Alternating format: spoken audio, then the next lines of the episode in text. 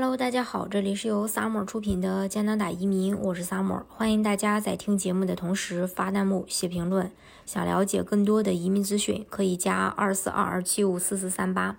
或者是关注公众号“老移民 Summer”，关注国内外最专业的移民交流平台，一起交流移民路上遇到的各种疑难问题，让移民无后顾之忧。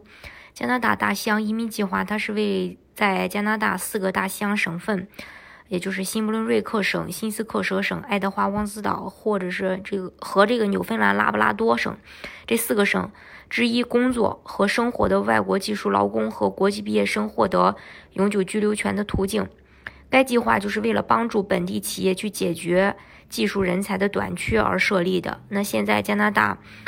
呃，大西洋四省的 ARP 移民项目正式启动，官网给出的审核时间呢是十二个月。下面呢，就和大家说一说加拿大大西洋四省都包括哪些省。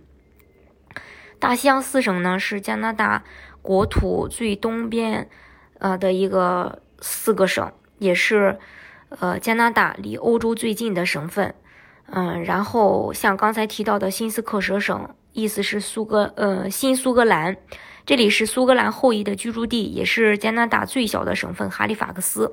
是该省的首府。哈利法克斯有历史悠久的建筑和美丽的海边风光，还有新布伦瑞克省，它是大西洋四省的成员之一，首府呢是费雷德里克顿，是最大的城市圣约翰。嗯，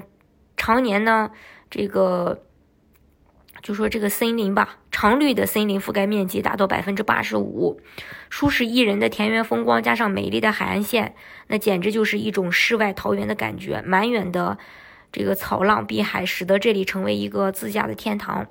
爱德华王子岛是加拿大面积最小的省份，这里拥有浪漫的海湾风情，让你去远离城市的喧嚣和舒服，让你完全置身于海风沙滩中。纽芬兰和拉布拉多成立于一九四九年，是加拿大最年轻的省份。这里有一呃一万年历史的冰川，两万九千公里的海岸线，二十二种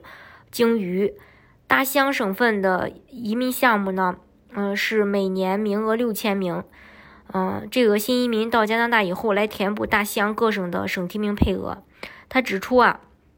新移民在大西洋省份的发展中扮演着关键的角色。联邦将与雇主和省级政府合作，吸引技术工人和国际毕业生到有关省份，以协助其重振经济，并解决当地劳动力的短缺问题。移民部的新闻稿称，已获当地企业背书的合格。的人士将在新计划下提交永居申请。尽管大西洋基本继承了试点时的要求，但是作为一个新的项目，还是有不少差别的。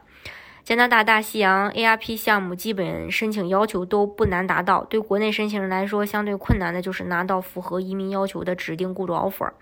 申请该项目虽然不要求申请人具有当地的工作经验，但是没有本地工作经验，想在本地找到符合移民申请的工作，让雇主担保也是比较困难的一件事儿。所以说，能否顺利，呃，匹配到符合要求的雇主是 ARP 的重点。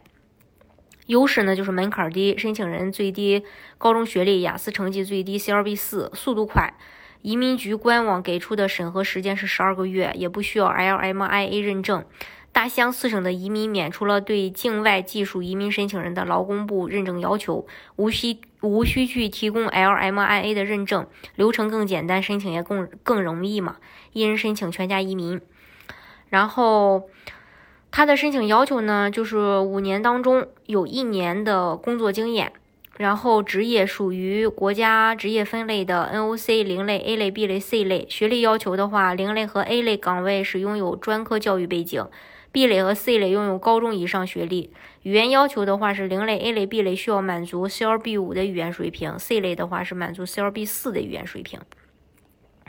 这是关于这一点。大家如果想具体了解加拿大的移民政策的话，可以加二四二二七五四四三八，或者是关注公众号“老移民 summer”，关注国内外最专业的移民交流平台，一起交流移民路上遇到的各种疑难问题，让移民无后顾之忧。